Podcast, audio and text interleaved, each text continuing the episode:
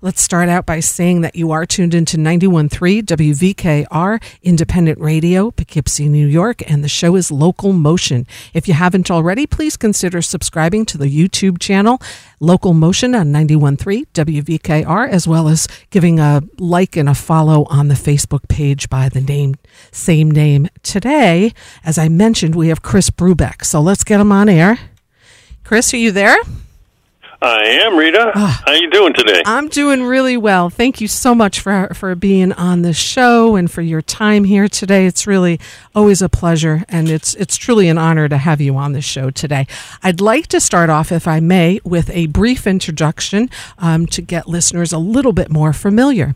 I'll start off by saying John von Rhein, music critic for the Chicago Tribune, calls Chris Brubeck, quote, a composer with a real flair for lyrical melody, a 21st century Lenny Bernstein, unquote. Chris is an innovative musician in both jazz and classical music and a Grammy nominated composer. He was a member of his late father's Dave Brubeck's quartet for 20 years. He's part of the Brubeck Brothers Quartet along with his brother Dan. Chris is also a soloist with orchestras and has, has served as artist in residence with orchestras and college music departments across the country. He also plays with his group Triple Play. A warm welcome to Local Motion, Chris Brubeck.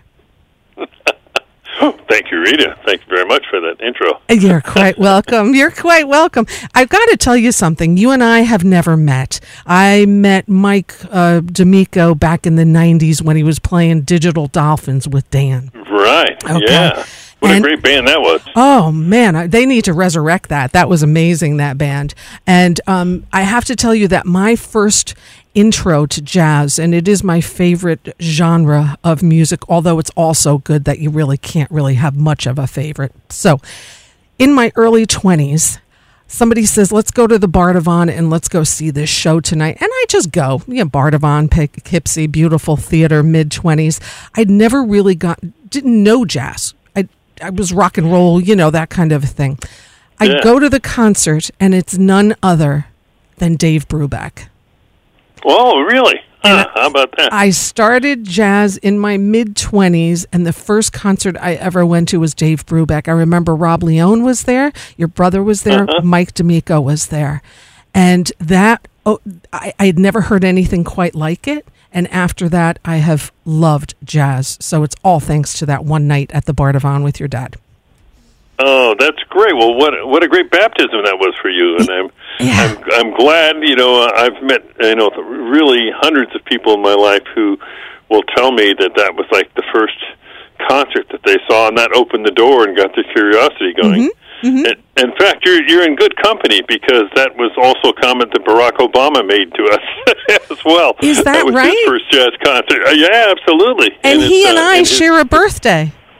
Wow. Well, now you really got something going there. And wait to hear this Louis Armstrong is on our day too. Oh man. Well, that's fantastic. Yeah, yeah, yeah, great. yeah. No, so it's so. It, anyway, so that that was like just my introduction. But anyway, Chris, I've really enjoyed doing my homework and research and listening to past interviews you've done and read articles. Now, I always start out every single show, and with you, it's a little bit different. Um, I always start out so, hey, what so what got you into music? Well, um, ha, uh, you are um, your parents. Um, you know, your dad is l- the legendary Dave Brubeck, and there's six of you. Yes, six children. Yes. Yeah, Yes. yeah. And I understand that when you were born, I don't know if your dad did this for all your all the kids, but he wrote a song called "Crazy Chris" for you. Yeah, it um, isn't one of his stronger compositions.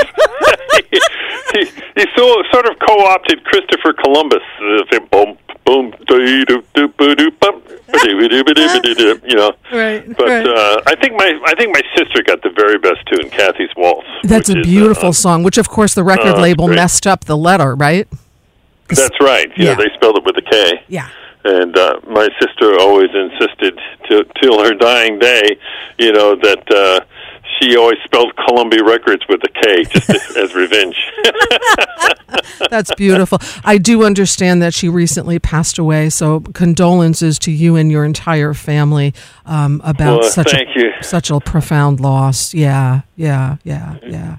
Yeah, she was uh, she was a great spirit, and it's it's hard to believe that uh, we're getting old enough that you know these kinds of things. Uh, well, we all know academically and intellectually that we do not live forever. Yeah. But uh, you know, it just uh, you, you get old enough, you start losing you know, friends and colleagues, and it's interesting because the Brubeck Brothers Quartet uh, have been doing a lot of touring over the last uh, a couple of years be, uh, because in uh, 2020 was the the centennial of our dad, Yes. who was born in 1920, and uh, and so we did a couple really cool things, uh, including a big jazz cruise that was dedicated uh, to Dave. Uh, you know, and then we had some big plans like the Hollywood Bowl was going to be a big concert with Joey DeFrancesco, and also uh, it, with uh, at Royal Albert Hall in London with the BBC Orchestra and a chorus, and all these kind of things that, that took years of planning, and then COVID hit it, and uh, you know the whole world, as we all know, you and all listeners, uh, got turned upside down, and maybe extra, especially for musicians. Yes. Um, Yes. so, um, but I bring that up in the context that we made a special concert that had a lot of video. So, when we played the tune Kathy's Waltz, we found all these uh, different, uh, you know, stills and uh, videos from our our youth, and so we see ourselves as as eternally young kids with you know plastic saxophones in their mouth, you know. uh, and you're reminded of of that all the time. It's been a real sort of continuum, this awareness of Dave's centennial and and how uh, fragile and wonderful life is all at the same time. All at the same time. All at the same time. And out of the six children that your mom and dad had, four of you are professional musicians, correct? Right, and oddly enough, that's the four of us that are left alive. Live, yeah. You would think you'd think it would be the musicians who'd go first with the crazy road life that we lead, you know. Right, right. But, uh, but music, there's here we are. there's something about it, and you know it all too well. It just uh, it it's it's healing. It's it's all those things, and um, so you you know you had a very extraordinary childhood growing up with the dad that you did musically. Your first instrument was piano. Is that correct? Yeah, that's that's true. Um, and I actually wasn't really interested too much in piano. I mean, when you're a little kid, what's great about the piano is as long as you can get your your chubby little pudgy hand on a keyboard and press down, it will make a noise. Unlike a you know a trumpet or a trombone or you know a violin, you know, God knows what's going to happen. Is some like my granddaughter picked up the trombone and made a really good blasting sound like right away. Oh. So some some kids can do that, and uh, you know others can't. But the reason that I started on piano is that my father suspected, just in terms of you know how we'd sing Christmas songs or you know can you sing around with your family or whatever, that I had really good ears and probably had enough talent to be a musician and probably even a composer. And he said, you know, if you're going to be a composer, you've got to know and understand how to read treble clef and bass clef and understand rhythmic notation.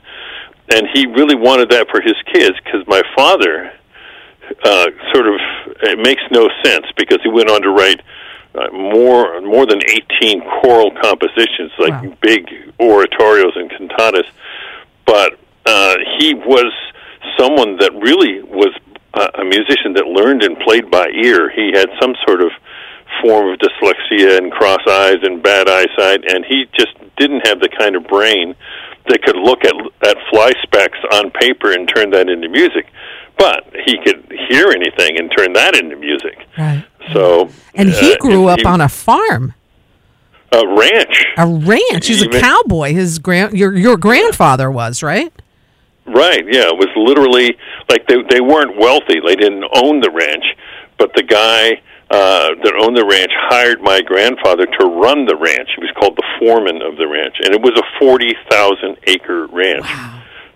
So that's like as big as a county or something. And uh, yeah, and so I've got movies. I was just uh, looking at uh, this some of the the DVD discs on my shelves. Um, I'm moving right now, so I'm like I'm sort of re-examining, you know, all the hundreds and hundreds of uh, CDs and DVDs. Like, eh, eh, am, am I holding on to too much here? And then you say, like, oh, No. uh, you know, DVD No. of Dave, you know, roping and steering and branding. No, you got to hold on to that. Yes, you know? yes, but absolutely. he he really was a cowboy. I mean, that's how he started. It's an amazing life. It really- came from that. Yeah, yeah, yeah. Very, very, very interesting for sure. Um, and and so, how old were you when you first like started taking piano, listening to it? I understand from another interview I heard you do that um, all you kids uh, took piano lessons, and your mother would like have a teacher come in and like one after the other. It's your turn. It's your turn.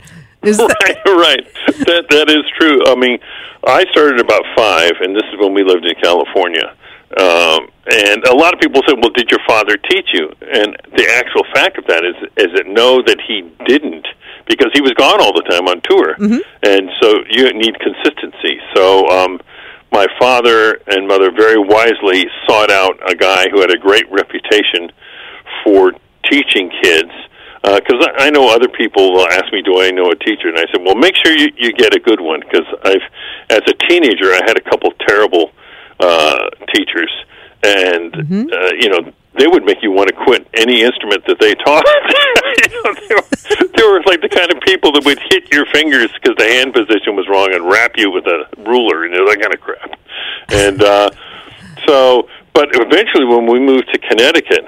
Um, there got to be a point where a teacher would just come in and teach all of us in a row, and we'd literally be playing football in the field, and then I'd hear my mom yell, "Chris, it's time for your piano lesson," and I'd go, "Crap!" You know, I was just about to make a touchdown. Then I'd run inside and do my half-hour lesson, and they go, "Dan, it's your turn." You know, it's like, Love it. So it was Love like it. that for a while. that's so great? And what was the second instrument you picked up? Uh, second instrument I picked up was trombone. That was when I moved to Connecticut. It was fourth grade, and we had you know a little elementary school band. And my brother Darius already played trumpet. My brother Mac- Michael already played sa- uh, sax. So I was like, well, what was left? And I had heard a lot of Louis Armstrong records around the house, and I enjoyed Trummy Young's playing on trombone. So that seemed like the natural instrument for me to pick up. Not only did you thing. listen to him, didn't you, your dad like introduce you to Louis Armstrong too? Yeah, he definitely did, and it was like completely thrilling for me. Yeah. uh, yeah. I mean, to me, that was.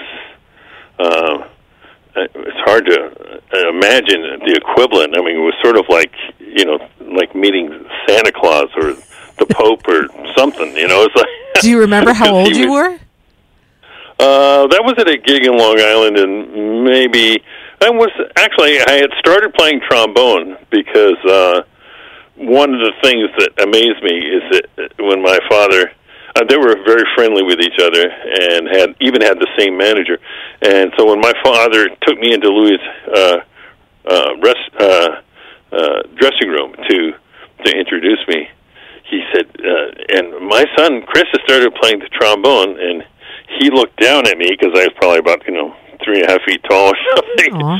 And he said, "Yeah, you play the trombone. You got the chops for it." You know, he saw my rather ample lips, and he said that, and I, and I just thought like, "Oh, I've been blessed." Yes. Louis Armstrong thinks I should play trombone. Wow, wow, what a great So story. that was a thrill for me. There- You know, be, be like playing catch, uh, you know, having a ball thrown at you by Willie Mays or Sure, something. sure. An, another hero of mine, you know, when I was a kid growing up. And and luckily for me, I you know stuck with trombone enough and played in Dave's group. And eventually, Trummy Young, Louis' trombone player, retired to a, a steady gig uh, at a fancy restaurant slash nightclub at the top of maybe like the Honolulu Hilton or something on Waikiki.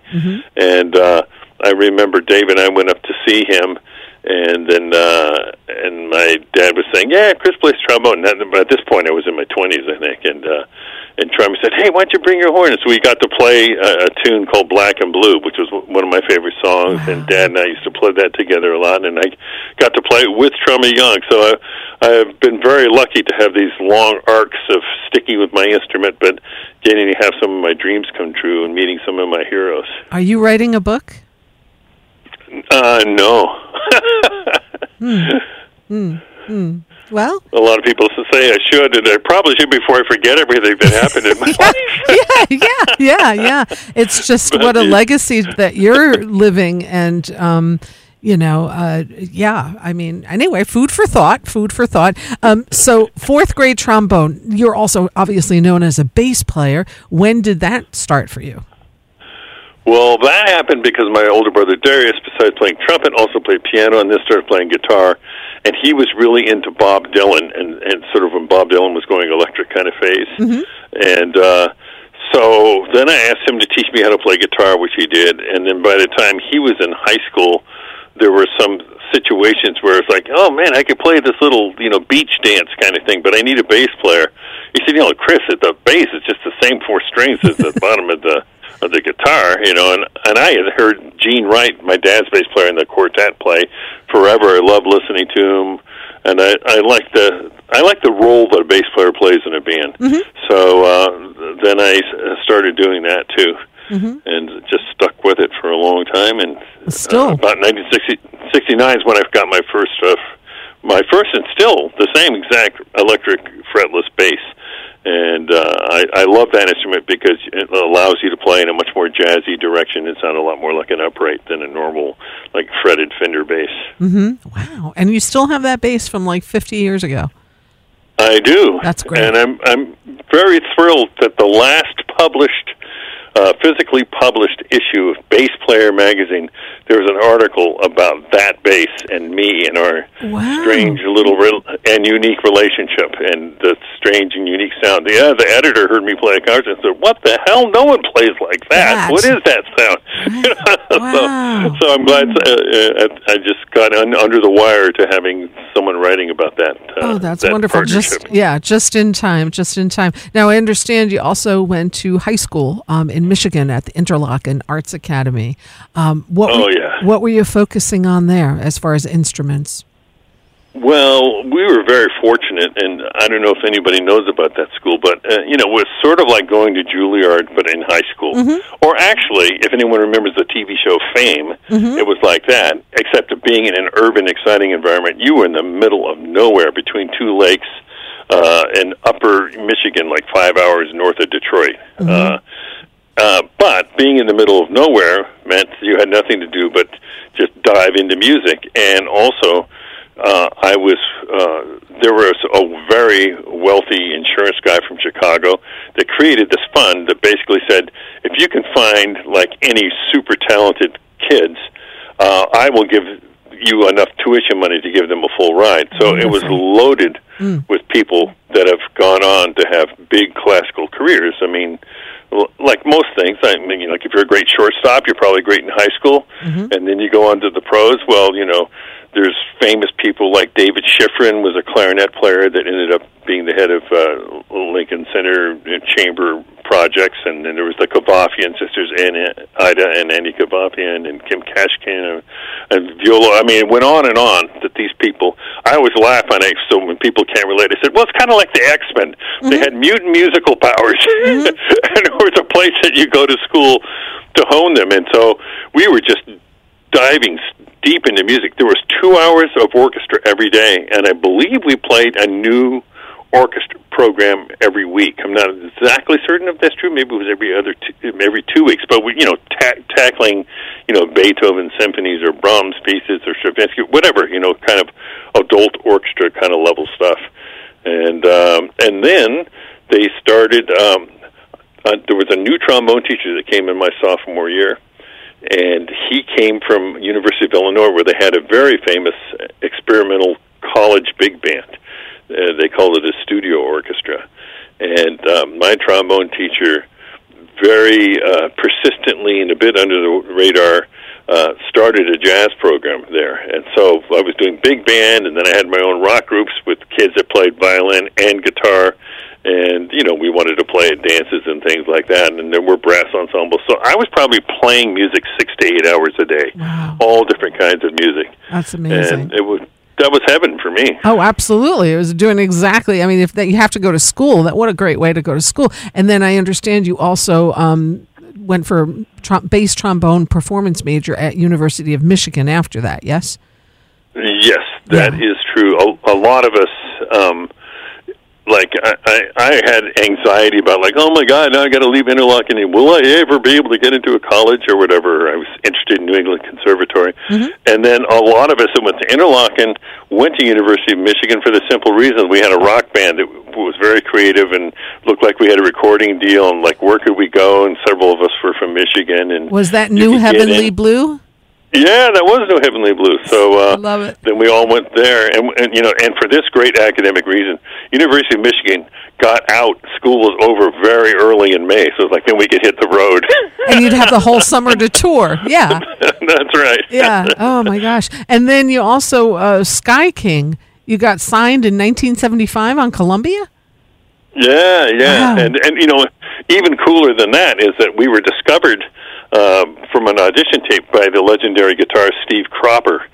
So oh we all got to go down to Memphis and basically record our first record, Amazing. which um, he was able to. He had just produced Jeff Beck, and so he had contacts at uh, Columbia, and they heard our tape and said, "Yeah, man, that's that that group's happening." And then something happened between Steve Cropper and Columbia, and uh, they were on the outs, and we ended up having a different producer to to finish the record. Mm-hmm. But we got off to uh, got off to a good start. Most of the record had been cut with him, and and it included such such uh, fun concepts as like we were doing a real funky track, and he said, "Man, this this track really could use some like really strong horns on it." You know, I'm thinking like, "Oh yeah, you know, some kind of Memphis horn kind of thing." And he said, "Let me make some phone calls." And then he said, "You guys go eat dinner and then come back about one in the morning." said, okay, we come back, and he had gotten he had produced the to- the Tower of Power. Uh, I think it was called Bump City or some kind of down at the nightclub was on that record, and so um, uh, so lo and behold, he had them rounded up to um, to play in the studio on this track that we had already cut, and I got to play trombone with them, and you know, with uh, Greg Adams and. Uh, Dr. Kupka and the bari sax, and mm. you know we got to sort of make up an arrangement and, and play that, and so that ended up on the record. But that you know Steve Cropper, man, he's a legend, and he's right. that's the kind of stuff he could pull off, you know. Right, right, absolutely. Now you always like throughout all these years and growing up, it was always jazz and classical for you, yes? Uh, yeah, and and also, you know, my intention when I uh, started like in high school was you know to understand music but i really i really thought my dad had so much acclaim and had established such a reputation in jazz that i wanted to be in a really creative rock and roll band mm-hmm. and figure he had the whole jazz world sewn up so i didn't go out of the gate saying i want to be a jazz musician mm-hmm. you know mm-hmm. it was it was only after um well first of all in the 70s we would do shows at colleges uh, where my dad would play with his group, which at that point wasn't the famous quartet, but it was with Gerry Mulligan on bari sax, Alan ah. Dawson on drums, and Jack Six on bass. And then either New Heavenly Blue or Sky King would play, and then my my group, uh, uh, my brother's group with Darius and Jerry Bergonzi and my brother Dan would play, and and um, at at that point. Um, a promoter said to a, to my father, "Hey, just for fun, why don't you just play a tune instead of you know you got 15 musicians bouncing in and out of the stage? Why don't you just play with your kids once and see what happens?" And oh. we did, mm. and the audience went nuts. Oh. Um, so after paying a lot of bills for 15 airfares and all that kind of stuff, it started occurring to everyone. Huh, if we get the same audience reaction with just the four of us, maybe. Just maybe. so that became a group called the New Brubeck Quartet, and we did a couple of years of touring and uh, played at the Montreux Jazz Festival, which was a big um, sort of uh, crowning moment for us. And plus, we, made a live record there that was that was fun and good, and went over great. And uh, yeah, so so that group did his thing. And at that point, Sky King had run into some political problems at Columbia, and we were we had uh, divorced from that label. And my dad said, "Hey, man, why don't you just play jazz with me? You know, it's like you've been beating your head against the wall trying to do this rock and roll thing." Right. Uh, right. And when, so, Chris, when I, did you when did you find when did I mean your dad's your dad, right? You didn't know him Yeah. as a world international jazz star. When did you realize he was that? Well, you know, it's funny. I have a, a moment that is very significant for me. That just by luck was a moment that was uh, kind of portrayed in a film um, like, did you ever see the movie called Pleasantville? It had Jeff Daniels in it. I think Uh, years ago, but I don't remember it. But I do recall the title. So yeah. Yeah, I mean the basic concept of this, and maybe some of your listeners kind of remember the movie, was that these kids watched all the old reruns in a black and white channel, uh, like Leave It to Beaver and all the '50 stuff, and so they sort of like you know like Alice in Wonderland or something. They go into this dark hole of, of living in this land of black and white, and um, so and you know everything is hunky dory and everything's nice and things are swell and no one swears and you know no one does anything naughty.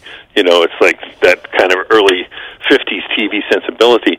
And Jeff Daniels uh, has a soda shop and in it he's got a jukebox. And everyone literally is in black and white and then some kid puts take 5 on the jukebox. Wow. and they start listening and they're going uh what is this beat? I mean and we all know that take five's in five four and it was a hit and it was very unusual. And their ears start turning pink because like something not in bland reality had happened. And by the time they're through listening to this thing like their whole faces turn pink and they're looking at each other like what the hell's going on? What's wrong with me? You know? They're turning into real you know three dimensional human beings. And so i was with my dad uh, going to a gig in new jersey just for fun. And we pulled aside to one of those jug handle uh turnarounds on those funky kind of little highways they have and there was a diner and I went in the diner sat in the booth and I'm flipping through those metal pages and I'm seeing you know the Beach Boys and the Rolling Stones and the Beatles and then I saw Dave Brubeck take five and I'm going like oh my god my dad must be a big deal he's at a jukebox you know like, so that was a real big moment for me of Big, realization and he was with you when that happened. yeah, yeah Yeah. he was Yeah. yeah Oh man! Wow. Yeah. Yeah. And your compositions. I mean, you're a Grammy-nominated composer. When did composing, or has that always been there for you? Also. Well, it's always been there for me in terms of um, like writing songs and, and things like that. Uh, as a matter of fact, just for any young people that might be listening and writing songs, one of the crazy detours in my career was um, uh, through my friend, the amazingly unique banjo player Bill Crofut. He came up with this idea of why don't we do a record with this famous opera singer named Frederica von Stade, and uh, I'm going. That that sounds like one of the weirdest ideas I've ever heard in my life. You know, why, why, why should we do that? He said, "Oh, she's really cool. You know, she's you know she she wants to branch out, and you've got to meet her. And you know, that's a very f- forbidding name. You know, Right. like you expect to see you know some princess with you know smothered in diamonds with, with Prussian boots on. You know, von Stade. You know, it's like a riding crop, and you know, likes to. Be, and she turns out to be nothing like her name. She's like the sweetest person, maybe the sweetest person I've ever met in my life. Mm. He's very sweet. But I'm telling you this story because uh, Bill says to me, because I used to write even some some little string arrangements for for Bill when I was about 12 years old. I wrote Wow, sort of a 12. cello quartet thing for one of his records, and and and he said, "Yeah, you know, you wrote this song a long time ago. You should you should play it for her." And so I wrote this song called "Across Your Dreams," and you know, here she is, this famous opera singer. She heard it, she says, "That's a great song." You know, and you wrote it when you're 11, but the core of it's there. Why don't you kind of sort of, you know, make it a little hipper? And I'd be interested in recording that. So at her encouragement, I did that, and we ended up doing a whole record on Telarc, and it was called "Across Your Dreams." Uh, from that that one little tune that I wrote as, as a kid, and then to put the to put the uh, cherry on the top of this story, when uh, when Flicka is her nickname, Frederica von when she retired, she invited my wife Tish and I to Carnegie Hall to see her performance, Oh. And she came on stage and her encore was singing "Across Your Dreams" with her daughter. So it's like, holy God, you know Oh. how you live long enough, these crazy things happen, and um, Oh. the to, to really directly answer your question, uh, what happened as a classical composer is I had been doing some arrangement for orchestra for my father with some of his tunes with the London Symphony and programs we were playing like that.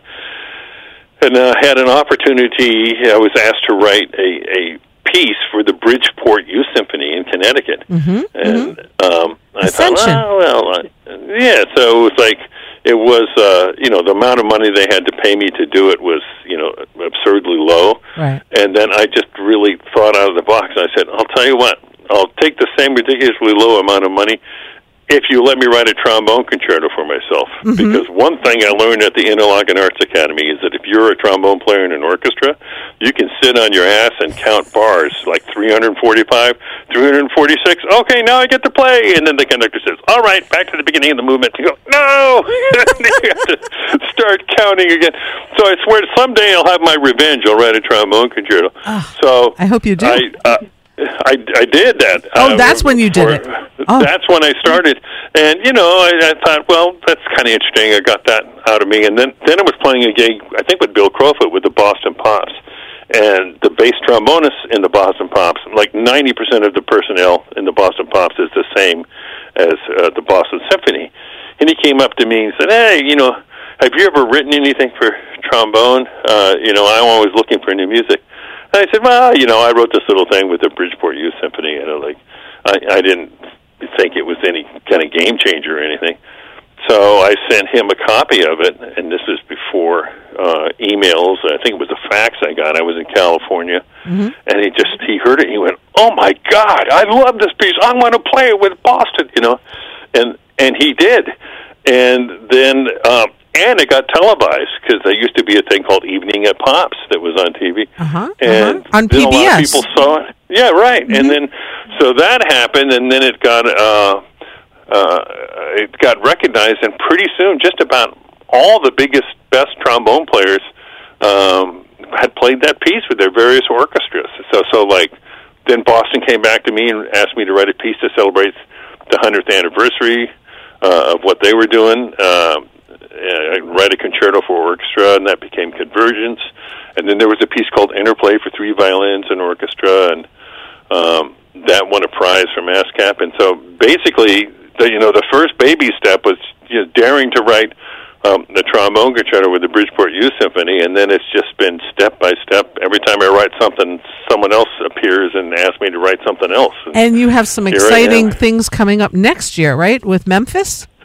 Yeah, yeah. Well, we've got uh, there's some really great guitarists, and uh, uh, and um, this this idea came actually from the Memphis conductor to to you know write a concerto that's both a blues concerto and a classical gu- concerto with two guitarists and orchestra, and sort of fuse them together. Amazing. So that's uh, that's my next project. And then, then uh, a couple years ago, I was really thrilled to uh, write a, a guitar concerto for Sharon Isbin, who is uh, you know one of our most famous uh, classical guitarists, and for sure is the most responsible for expanding the literature of classical guitar. She really goes out and finds composers and gets commissions and records and does new pieces. So all that's uh, been really exciting to to work with the likes of her. Very exciting. Very exciting. And um and of course Brubeck Brothers, um, you guys, you're you're touring a lot. You, I mean, obviously, I know COVID happened and everything just kind of put the brakes on. But you guys, looks like you got um, Canada next month coming up, and Yeah. Arizona and Nevada and Monterey Jazz Festival is happening. And I know you were recently in Woodstock at the Bearsville Theater in the Hudson Valley, which of course is where we're broadcasting from. And um, Yeah. yeah, and I saw that you have a gig at Corning Glass Museum. What a wonderful place that is. I just was there a few months ago. My daughter goes to music school actually. She's a violinist and she's in Ithaca and we Oh, yeah, that's a great school. It is a great school. Yeah. Yeah, she's a senior there. And um, we went to Corning Glass Museum and I saw on your website that the Brubeck brothers are actually playing there on November 12th and you know, you're just all over the place and um, any dates that you have that are coming back to like the Northeast, like maybe I'm guessing over the winter or anything like that?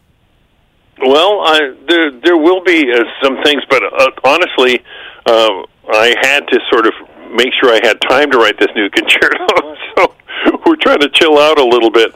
Um, you know, in November, December, January, February. You know, there's Right, some the exceptions, but Yeah. but but um, you know, it was interesting because uh, i- if you think it's it's really bad to be a musician, imagine being a music agent with about twenty acts, and you get you get fifteen percent of nothingness Yes. while while COVID's going on, and um, so our we've been really really busy because first of all there was a sort of year of nothingness. Yes. And then people were rescheduling, and then they were rescheduling their rescheduled gigs, and then there are new gigs, and so it's been very busy because it's sort of you know what used to be becoming new gigs and and new gigs and everything colliding and trying to juggle them, and so that's been going on. During But, that time you know- of you being home, did you find yourself being creative? Like, were compositions coming to you, or how was that when we were really truly in lockdown?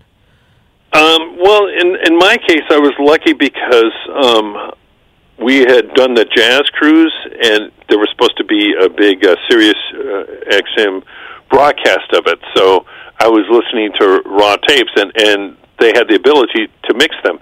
So I was doing sort of over the phone mixing and writing long emails, like at three thirty, the guitar is too loud, pull it down two dB, you know that kind of stuff, and. uh so that kept me busy, and also we had started a new record company for our family called Brubeck Editions.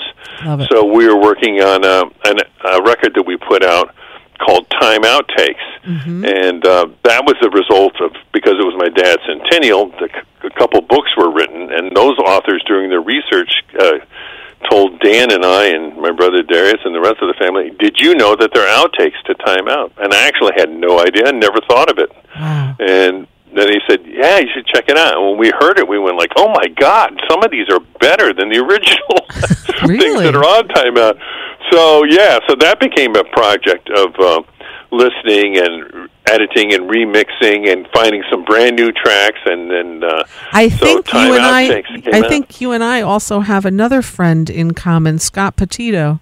Absolutely, yes. Yeah. Scotty is very, very instrumental in the history of uh, Brubeck Brothers recording, Mm-hmm. and also I like him so much as a musician and engineer that I worked with him on time outtakes. And another thing where we did a lot of it by corresponding over the phone and and you know working on mixing and reverb and original tapes and all that. And it, and it did great. I mean, it was in the top ten of, of jazz airplay and got a lot of great reviews. And then we just put out another record that uh, the Dave Brubeck Trio live in Vienna in '67. And what's really unique about that record is that um, uh, Paul Desmond, who is the you know amazing uh, sax player in the Dave Brubeck Quartet, you know, there's never been anyone like him, and he's an incredible player. But um, one night, uh, I mean, he was the kind of guy that really liked to go to a, a club, a quiet music club, where there was a great pianist, and and drank a lot of Dewar Scotch. That was his drink of choice. And um, so he met some some friends from uh, New York that had moved over to be in some of those uh, German state-sponsored uh, big bands in Hamburg. The uh, quartet had played, and uh, he didn't make the lobby call the next morning, nor the next afternoon, nor the airport, or the next day. I mean, he just basically went AWOL off the tour, Wow. and so the the the quartet had to play as a trio, but they played with such intensity. I think part of it was to prove they could sound great without Paul, and part of it maybe they were angry or whatever it was. They just played their asses off. Right. so Wow. this tape appeared, you know, after you know all these years from Austrian radio, and so uh, that came out, and that's also been in the top ten and gotten great reviews. So it's uh, my brothers and I. We try to listen for uh, things that we know that people that like Dave Brubeck would not have heard before, Right. and ho- hopefully find that and and get that out. Yeah. Yeah, yeah, amazing, amazing. It is um, the stories that you have. I really hope you consider, at least consider writing a book because this is so interesting, and I could talk at least for another hour um, with you about all of this because it really, truly is. And BrubeckBrothers.com. I want to tell people about your website, chrisbrubeck.com, and just really look up your work because you are remarkable. The apple does not fall far from the tree um, from your family, that's for sure. And of course, um, you guys, as Brubeck Brothers, you're out on the road a lot, um, but also your other work is also so interesting. And um, and I'd like you just would like to finish by talking about the next song I'm going to play. You don't hear nine minute tracks on the radio very often, but I think I should play this uh, with triple play at. Uh, live at Arthur Zankel Music Center. If you would just talk about that if a minute. Well, I'll, I'll tell you that that turned out to be so fortuitous. I mean, because Joel Brown is a professor of guitar at Skidmore College. Um, we, of, of course, have a long history of doing concerts there, and Joel's very popular in the town of Saratoga Springs for all of his many talents. But Joel's from a super musical family, including his father Frank, who plays clarinet, and so Triple Play was doing that concert, and the people kept saying, "Hey, is there any chance you can get your dad to come up there and play?" And um, so we talked him uh, into it, and and then uh, Joel's father played clarinet with us too. But the, I think the super interesting thing is that the engineer said, "This is such a new hall. You know, we have Pro Tools. Uh, it's a technique mm-hmm. of it, the, recording, you know, of yeah. recording." And they said, "You know, it'd be very easy for us to record this concert." Mm. Uh, and then I knew that my dad would get actually nervous enough, even after doing 150 albums, that he would play differently if he knew it was being recorded. And Joel knew for certain his dad would would do get nervous. So the the sons, Joel and me, didn't say decided it. that we would not tell them so, until after the fact. until way after the fact. In fact, one of the great ironies is uh, I was helping my dad off the stage. He, uh, you know, he could use a physical support, and uh, we were walking. He said, he said to me, "Gosh damn it, that was a good concert. Too bad it wasn't recorded." and even then, I didn't tell him oh. because, uh, you know, I wanted to. You know, who knows if the tape got erased or something? So I wanted to make to sure. But that make sure. Yeah. And then, what when you did tell him, what was his reaction? Oh, it was great. I, uh, uh, I, you know, played the whole thing for him. You know, I think we had, had at least sort of gotten it in order and you know, had a rough mix of it, or maybe I can't remember if it was a final mix or a rough mix, but you know he was really pleased, and uh, turned out to be the last recording that he made. Mm-hmm. And uh, and you know I've been looking forward to playing with Triple Play for we've been sort of off because of COVID for a couple of years, and son of a gun if it if it didn't come and bite us on the butt again oh, because uh, yeah. we had some gigs uh, coming up and. uh and then Mad Cat came back from a harmonica convention, and when I think about it, where that might be the best place in the world to get COVID. Everyone's huffing and puffing and right. blowing, and right, sure, sure, sure, yeah, you know, yeah. and and he got COVID, so he he's not in any shape to travel uh, for a while. So right. it's been really disappointing, but you know. I, I also came across a letter from Mad Cat from 1969 when I had first met him, jammed with him once, and I told him, "Hey, at the end of my school year, I'm going to do a demo uh, record for this group, New Heavenly Blue, but I want you to be a part of it." And I just physically, and I realized, oh my God, these these letters are 53 years old that I just found. it's something? like this is wow. like archive material from him. Oh. Uh, he didn't even know it yet. Amazing. Is all like your dad's and your music? Is it all like somewhere like in the Smithsonian or like? I mean, is there a, a, library or some something where everything is housed? That's a great question, and there is archives, the Brubeck Archive Room, which we switched from the University of Pacific after 20 years to the Wilton, Connecticut Library. Perfect. Which was a really wonderful big deal. The town is so proud of it, and even our senator, uh, Senator Blumenthal, came down for the ribbon cutting where we have a, a room and we have archivists, and you know the the collection is always growing with things that. Uh, like, in fact, I, I was just saying, hmm, I think because of all the years that Mad Cat, their harmonica player, played in my groups, played on stage with Dave, and played on this Zankel Hall record, that this is like this is archival material. Some yeah. research player was like, "Oh my God, there's a note from Mad Cat when he first connected with the Brubeck family." You know? yeah. yeah, wow, that's amazing. And in the United States, May fourth is informally observed as Dave Brubeck Day. So, I mean, I'm glad to hear that there's a little place where like all this stuff is coming together. And um, and yeah, so Chris, it's it's an absolute pleasure. I really do hope you come back. Maybe when you have a BBQ show, barbecue show, Brubeck yeah, Brothers yeah, Quartet. Yeah. When you have one here in the area, I'd love to like meet you, come to a show, and have you back on air because it's. It, I think we just scratched the surface, and there's so much more to go. Um, but I do want to really thank you for your time here today and let listeners know about your website, chrisbrubeck.com, also uh, brubeckbrothers.com. You even have brubeckmusic.com info on all the brothers. And I mean, you guys are all amazing. What a family. And um, thank you for the gift of music, which we will have for the rest of our lives and generations to come here. So the work that you do is, is really remarkable. And you are such a talent and such a gift to us all. So I really appreciate your time here today. And um, I'm going to I'm going to play some triple play now. All right. Well, thank you. It's a pleasure to talk to you, Rita. You put a smile on my face, and you make me glad that I've been doing what I've been doing all my life. And, And, don't this stop. Is, this is why you do it to connect with people. like this, exactly you know? and Great. don't don't stop doing this because it's a beautiful thing and um, i do look forward to meeting you in person at some point there chris and again thank you so much for your time and uh, stay tuned for some triple play take five All right. Thank All right, you. take care bye-bye 91.3 wvkr as promised let's take a listen to take five triple play thank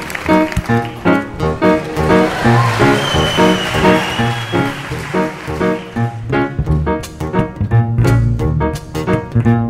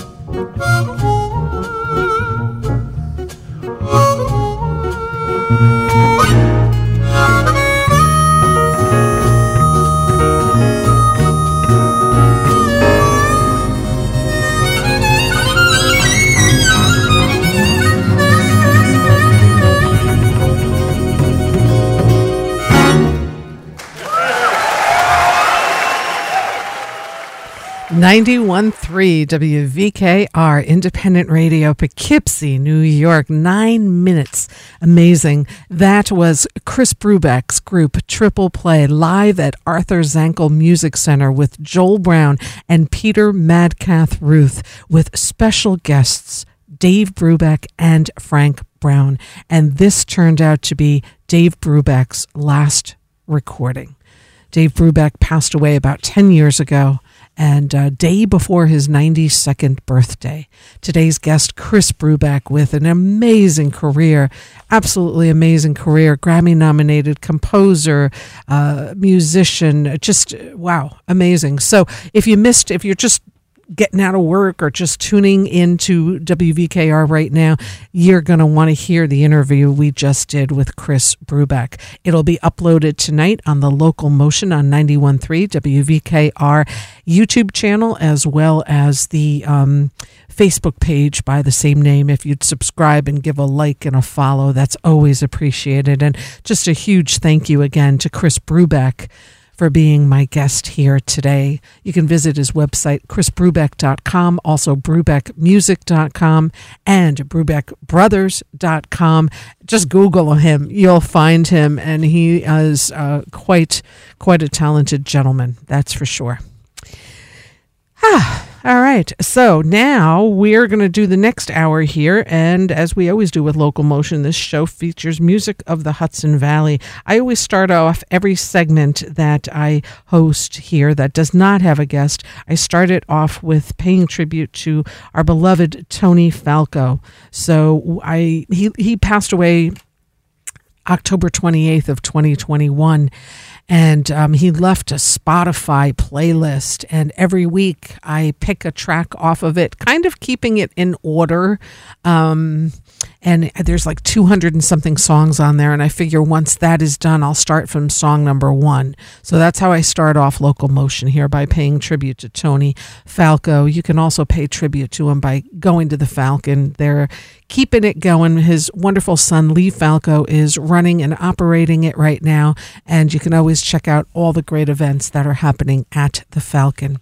In the meantime, let's play, take a listen to a track that was on Tony's playlist by Moby Grape, 91.3 WVKR.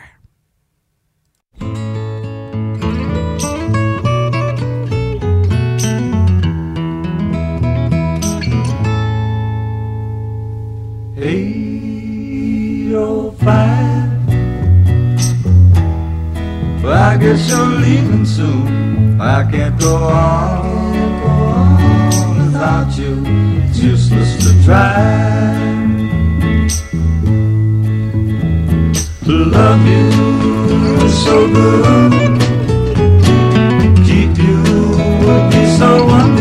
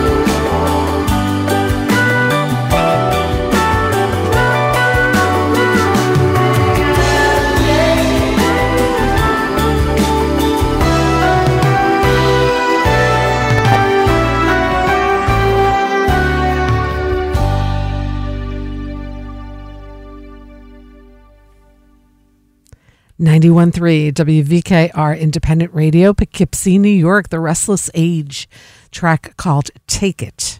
Restless Age consists of Lee Falco on drums, Brandon Morrison on bass, and Will Bryant on keyboards. And they are going to be accompanying Tom Freund at the Falcon this Friday night. Live at thefalcon.com for reservations. There's never tickets sold at the Falcon. So everything there is done a little bit differently and it's all done by donation. So all you have to do is call them or on, go on their website and make a reservation. Again, Tom Freund along with the Restless Age at the Falcon this Friday night. And we started off as we do each and every show here where there is not a guest, the hour that there's not a guest, we dedicate a track to Tony Falco who brought us so many wonderful things and known for the legacy of the Falcon, the Falcon itself.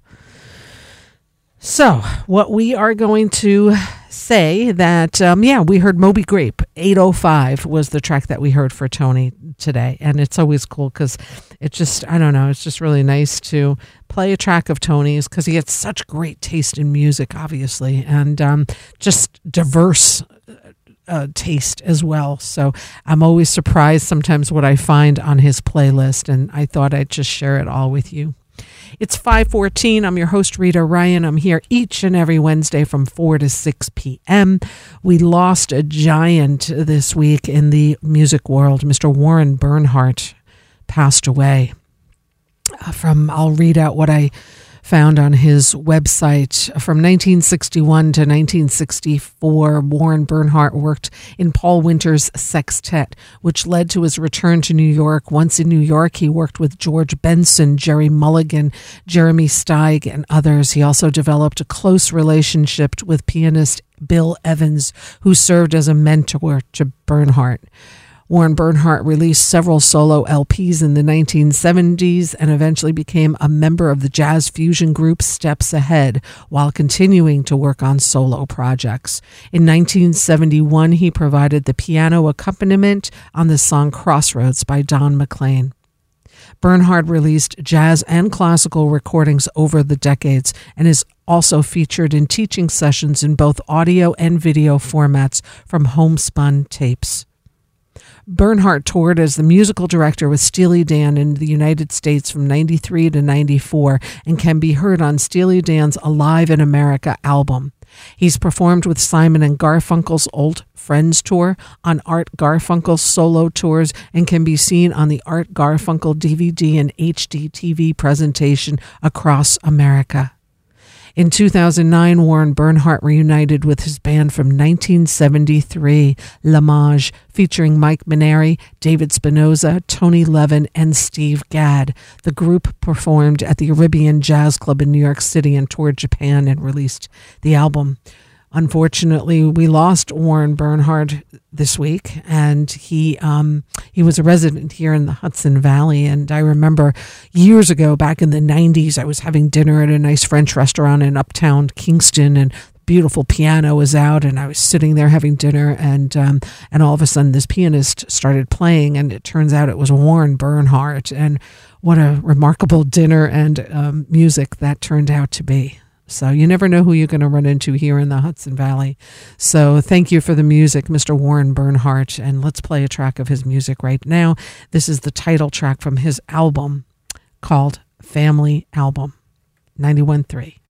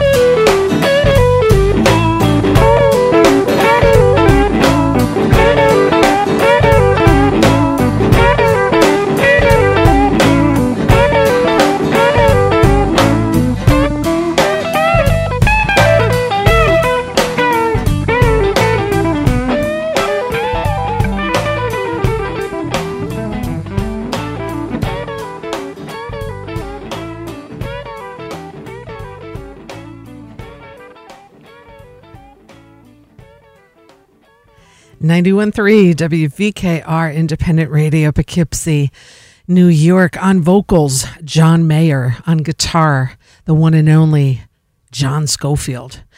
I Don't Need No Doctor, the album called John Scofield Plays Ray Charles.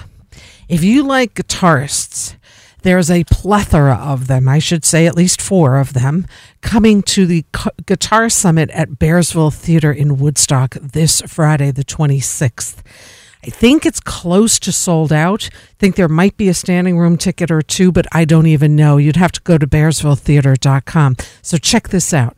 This Friday, Guitar Summit, Bearsville Theater, John Scofield, Kurt Rosenwinkel, Mike Stern, and if that wasn't enough, Bill Frisell will be there. Wah!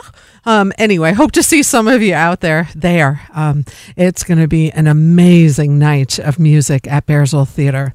Again, the Guitar Summit this Friday, the 26th. John Scofield, Kurt Rosenwinkel, Mike Stern, and Bill Frisell. If there are tickets, you can check them out and buy them at bearsvilletheater.com. We also heard a track from Warren Bernhardt, the title track, family album. And we He succumbed to a long time illness uh, a few days ago, Warren Bernhardt, and lived in Woodstock for decades and decades and decades. So, I paid a little tribute to him. Um, so this past weekend, I want to say this past Friday, I went to Bethel Woods and I got to see Brandi Carlile, and it was pretty amazing. And um, I was blown away by her concert, um, but there were some great openers as well. And one of the openers there was Yola. And I had not been very familiar with her music, but I'm pretty familiar with her guitarist, who is Andy Stack, who lives in Beacon, who's been on the show and um, is quite a talent of his own so uh, that was a cool treat you know when you see a kind of a big kind of a big show it is right? And you see um, up there with andy stack up there and yola and then one of the uh, uh, one of the songs that Yola was playing as she was warming up for Brandi Carlile, Brandi Carlile, Carlile came up on stage and joined them as well. So it was kind of a cool, cool thing to see. So Andy will be performing this Sunday at Town Crier. We'll talk more about that. So Andy Stack has a track called Temporary. Let's take a listen to it right here, right now on 91.3 WVKR.